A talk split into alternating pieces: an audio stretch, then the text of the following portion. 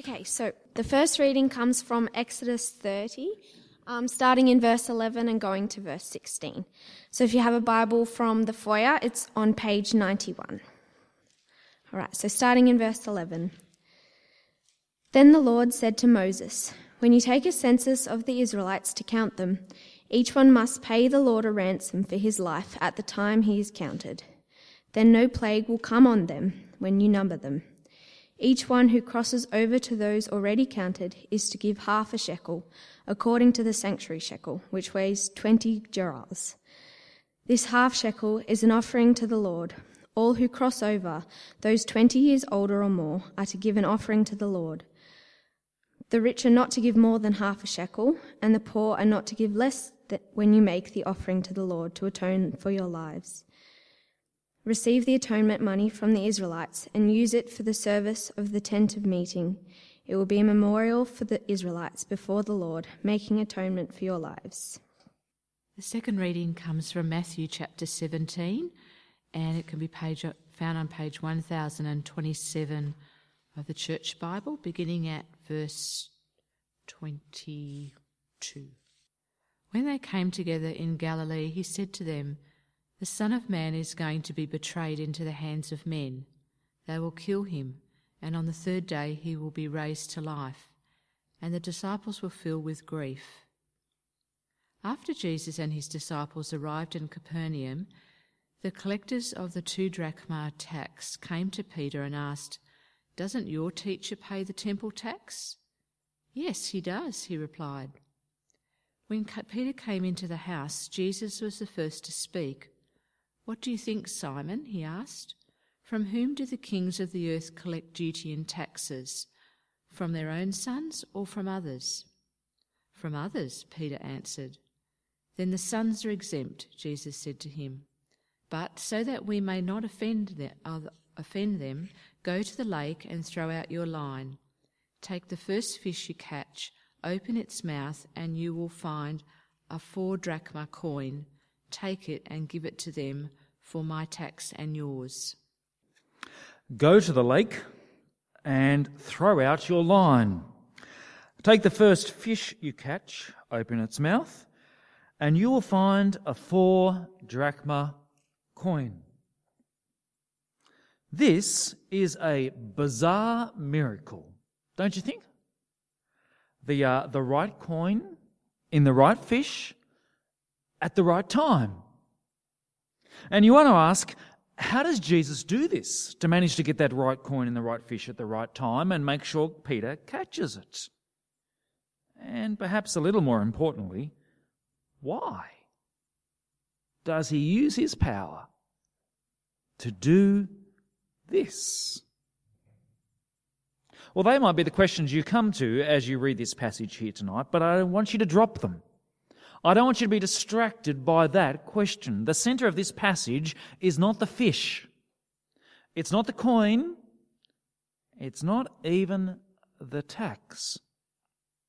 Not surprisingly, the center, the focus, the message, the theme, the important thing in this passage is none of those things. It's Jesus. It's seeing Jesus' glory. It's seeing our privilege so that we might have a faith in a bigger Jesus. Have it open in front of you, page 1027, and the outline's going to help you tonight. The presenting issue, the thing that comes up, is about tax, isn't it? Verse 24. After Jesus and his disciples arrived in Capernaum, the collectors of the two drachma tax came to Peter and asked, Doesn't your teacher pay the temple tax? No one likes paying tax, and so governments are always keen to find some way to justify tax and convince us.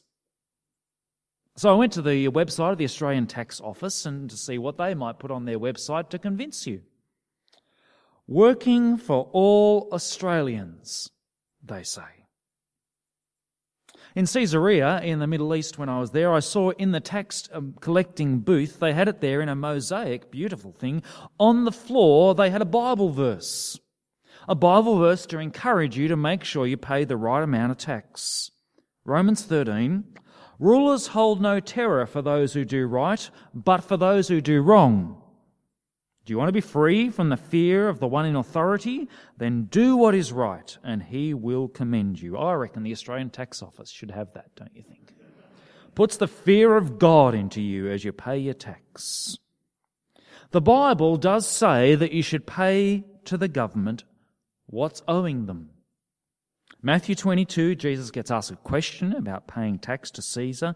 He says very clearly, Give unto Caesar what is Caesar's, and give to God what is God's. Christians, you should pay tax, even to a government as bad as Caesar's. But that has got nothing to do with tonight's passage. Matthew 17 is not about giving to Caesar what is Caesar's. Do you see what this tax is? It's the two drachma tax, the TDT. And it's not to Caesar. This comes out of Exodus 13, which was our, uh, uh Exodus 30, sorry, which was our first Bible reading tonight. God's people had just been brought out of Egypt. He gave them the law, and they were to have a, a, a, tent like a temple amongst them, for God was to dwell amongst them. And they were to give. On top of just giving 10% of all that they could grow, on top of bringing their animal sacrifices, they were to also bring an offering to God for the service of the temple. It was to the Lord, this offering. It was for the tent. This is not giving to Caesar what is Caesar's, this is giving to God what is God's. And so when Jesus' hometown temple tax collectors come to him in verse 24 and they say, Doesn't your teacher pay the temple tax? Peter, one of Jesus' disciples, has no hesitation. Yes, he does. He must have just not done it quite yet, I guess. He must do because Jesus is a Jew. He's a law abiding Jew. He would surely give God what is God's. Yes, he does, says Peter. But Jesus thinks that Peter should have known better. Verse 25 When Peter came into the house, Jesus was the first to speak. What do you think, Simon Peter? He asked. It's one of those leading questions, isn't it? Like when uh, one of my smaller children asks me a question, and I think they probably actually know the answer to this question. They just need to think it through a little. So instead of saying, why don't you Google it, which is my response if I don't know the answer, this time if I think they know the answer, I'll say, what do you think? And help them to think it through. Jesus thinks that Peter already knows the answer to this question, and the answer is not yes. So to help him think it through, he asks him a bizarre question. What do you think, Simon? he asked. From whom do the kings of the earth collect duty and taxes? From their own sons or from others? Well, this is a no brainer for Peter, though we might think that it's only fair that the son of the king pay taxes too. He gets to drive on the road just like everyone else. He should pay for it, we would think, especially as Australians. In the ancient world, the taxes that you paid were really for the king to fight some wars and to make his family rich. So, what's the point of his family paying taxes? It just goes to them anyway. The sons of the king do not pay taxes. And so Peter, no brainer, verse 26, just as quick in his answer, from others. But what's the point of that? What's the connection with the question about your teacher paying the temple tax? Well, it's in the question. Doesn't your teacher pay the temple tax? What do you think, Peter? Jesus says. I've showed you the signs again and again. There were so many signs of my power and who I was that you yourself said, You are the Christ, Jesus, God's King, the Son of the living God. You were there on the mountain when God revealed my glory, says Jesus. Moses and Elijah, and my body was transfigured before you, and the voice of God said, This is my Son. Doesn't your teacher pay the temple tax? Is that the right question, Peter? What do you think, Peter? Am I your teacher? No. I am God's son. Do the sons pay taxes to their father? Should God's son pay the tax for his father's house? Of course not, Peter. See, Peter still has a little faith, doesn't he? A faith in a little Jesus. He gets Jesus right one minute and gets him wrong the next. What's the challenge here for Peter? What is Jesus saying to Peter? Peter, you've got to think clearly and consistently about who I am and what that means. Especially, Peter, when you're put on the spot by someone, when you're challenged by someone. And that's the same challenge for us, isn't it? We get to see the signs that Jesus did, thanks to Matthew. We get to hear the voice of God about Jesus. This is my son. We know that Jesus is the Son of God. And we need to think clearly and consistently about who he is and what that means, especially when we are put on the spot when we're challenged by someone. Can you imagine the sort of question that someone might ask? Doesn't your teacher, doesn't he tolerate other religious leaders and think they're worth listening to? Doesn't your teacher accept everyone and want them to be happy in their own way? And we immediately think, yes, he does. Isn't your teacher just one of the religious options? Yes, we want to say because it seems undeniable that our teacher would be like that. We want to be accepted and we want to make Jesus acceptable. But what do you think Jesus would say? Am I your teacher? Is that all I am? A religious leader that you can listen to or not? I am not a little Jesus, Jesus would say. I am the Son of God, and you need to think clearly and consistently and say so. Do you see the challenge here for Peter? And for us? It's a challenge, isn't it? And it's also an encouragement. The disciples are so encouraging, aren't they? They take one step forward and two steps back constantly. They have a little faith, a faith in a little Jesus. They get it wrong again and again. And we look at the disciples and it's like looking in the mirror, isn't it? We see ourselves. We fail to think clearly and consistently. They are just like us, and Jesus is patient with them. Jesus is educating Peter here. He's teaching them, he loves them, and in the end, he can use them. Isn't that encouraging? for you and I? This two drachma tax is for God's house. And so Peter should have known that God's Son doesn't need to pay it.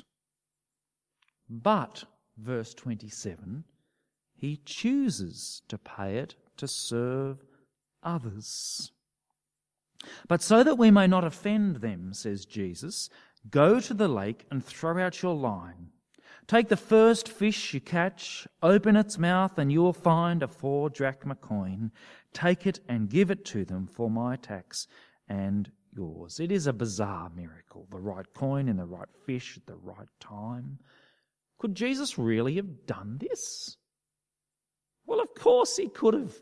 Do you think this miracle is any harder than any of the other miracles that he did? Feed the 5,000 with two loaves and five fish, raise someone from the dead. I think that's a little harder than getting a coin in a fish's mouth at the right time, isn't it? Of course he could do this miracle. Don't get stuck on the miracle. What is the point of this miracle, though? It wasn't to show the crowds, they didn't see it. It wasn't to show the tax collectors, they didn't see it. In a sense, it's not even to show us. We don't get to see it. Do you notice that? Jesus just tells him. It was for Peter's benefit. Jesus is educating Peter. He wants him to see clearly that he, Jesus, is the powerful Son who doesn't need to pay, but chooses to pay so that he may not offend them. That he may not offend the tax collectors who don't understand who Jesus is, so that they won't reject him and refuse to listen to him simply because he hasn't paid a tax. A tax, they don't get it. So he wants to serve them. Do you see how unusual, how unexpected Jesus is as a king? The kings of the ancient world made the laws. They didn't obey them. And religious leaders down through the centuries again and again had one law for other people and another law for themselves. Do you know Muhammad made a law in the Quran about how many wives you could have? Four. Three too many, I reckon.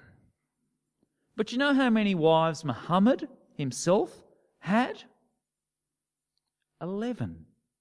For he said that God had told him that was the right number for him.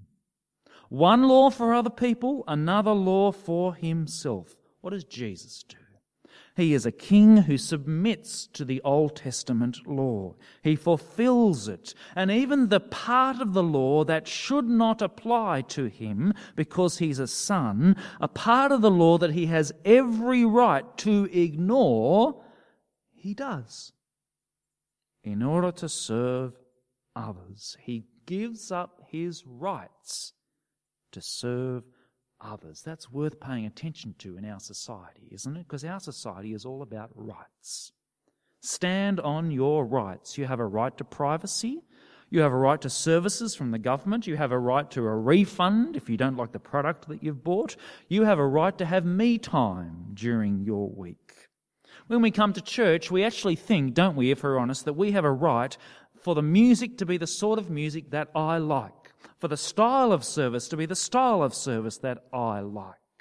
And when we're trying to commit, connect with non Christians, we think we have a right to be just the sort of person that I am. I don't need to try and fit in with them. I don't need to bend over backwards to help them to get to know Jesus. We're all about rights.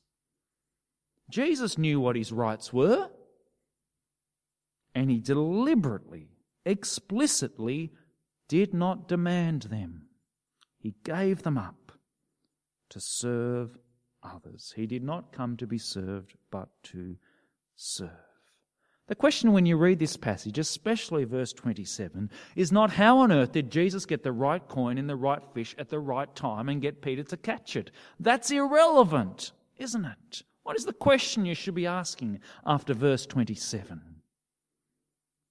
How can I, give up my rights here at church and at home and with non Christians? How can I give up my rights to serve others? That's the question we should be asking. Jesus is the powerful Son who doesn't need to pay, but he chooses to pay to serve others. But there's a second reason. A second reason that Jesus doesn't need to pay this tax. When you read Exodus 30, it's not just that this tax is for God, is for God's house. This tax has a meaning, a significance, a reason why God's people needed to pay it. You see it there in your outline. It is a ransom for your life. A ransom is a payment, a payment to someone to deliver you, to rescue you. It's to make atonement for your lives, says Exodus 30. For the law made clear the wages of sin is death. And so each person needed to be ransomed from the wages of sin is death. They needed to be bought out of death. That's why there were sacrifices. And on top of the sacrifices, there was this little token tax. And as you paid the tax, you recognized that you belonged to sin and death, and you needed to be ransomed, paid for, redeemed.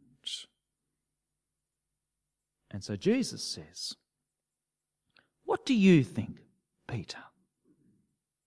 Doesn't your teacher pay the ransom tax? Doesn't he pay for his sin and ransom himself out of death? What do you think, Peter? You've seen me keep the law. You've seen me resist temptation. You've seen me live a holy life like no one else. Doesn't your teacher pay the ransom tax? Is that the right question? No. Doesn't God's innocent son pay the ransom tax? That's the question. And the answer's obvious. Of course not, Peter. But just as Jesus chose not to offend them, to serve them by paying the tax, he did something bigger, didn't he? Paying this two drachma tax, a small amount of money, especially money that seemed to belong to a fish, is a small price to pay by Jesus, isn't it? But it points to something else, don't you see? If this is a ransom tax, then this is pointing to Jesus paying the ransom. Is that here in this passage? Can you really show me that here in this passage, Sean? Yes. Have a look at verse 22. It's right there. The wages of sin is death. And what is Jesus going to do for others? The Son of Man is going to be betrayed into the hands of men. They will kill him, and on the third day he will be raised to life. The Son of Man did not come to be served, but to serve and to give his life as a ransom for many. Jesus is the innocent Son who chooses to die to ransom others. On the 24th of March last month, in a supermarket in a small town in France, a terrorist claiming to be aligned with ISIS walked in and took those in the supermarket hostage. The police were called. A, uh, a siege was established. Two hostages were killed. The police managed to negotiate with this terrorist to release most of the hostages, but there was one left, a woman. And a police officer, my age, named Arnaud Beltrame, made an extraordinary offer. He offered to take the place of this final hostage. My life for hers, he said. I will risk my life as a ransom. The terrorist agreed, and the hostage was set free. The police officer, rather cleverly, had his phone on and a line connected and left it that way on the counter of the supermarket so that his fellow police officers could hear what was going on and would know to storm the supermarket if things got out of hand. They could hear what was going on, and so when they heard the four gunshots, they went in. They went in and shot the terrorist. But by that time, Arnaud Beltrame had already been shot four times and stabbed in the throat. He died a short time later. He died as a ransom, a ransom to save the life of someone else. So it was that Jesus was the innocent Son of God who did not need to pay the ransom of all people of all time he was the one who did not deserve to die.